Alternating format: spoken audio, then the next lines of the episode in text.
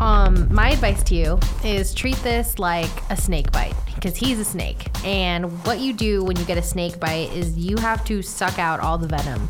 And that's what you have to do to get better. And so you might feel dead inside right now, but I think it's because you still have venom running through your veins. So you just suck that out, you cut him out, and you'll be good. Eventually. Maybe not today, maybe not tomorrow, but eventually you will.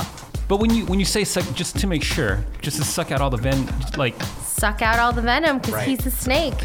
She got bit. The girl wa- should suck this, his snake. the, his, venom His, Oh my Take a god. snake It's not and what I to said suck at the all. venom out of No, his that's snake. not- Snake bites. No. She has to suck. Guys, it's It's it's not that it's, it's like a metaphor.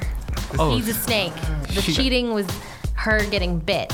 And now to suck out Suck, suck. suck, suck, cut out. cut, Cut. Cut out all the toxic stuff out of her life. There's no snake to be sucked.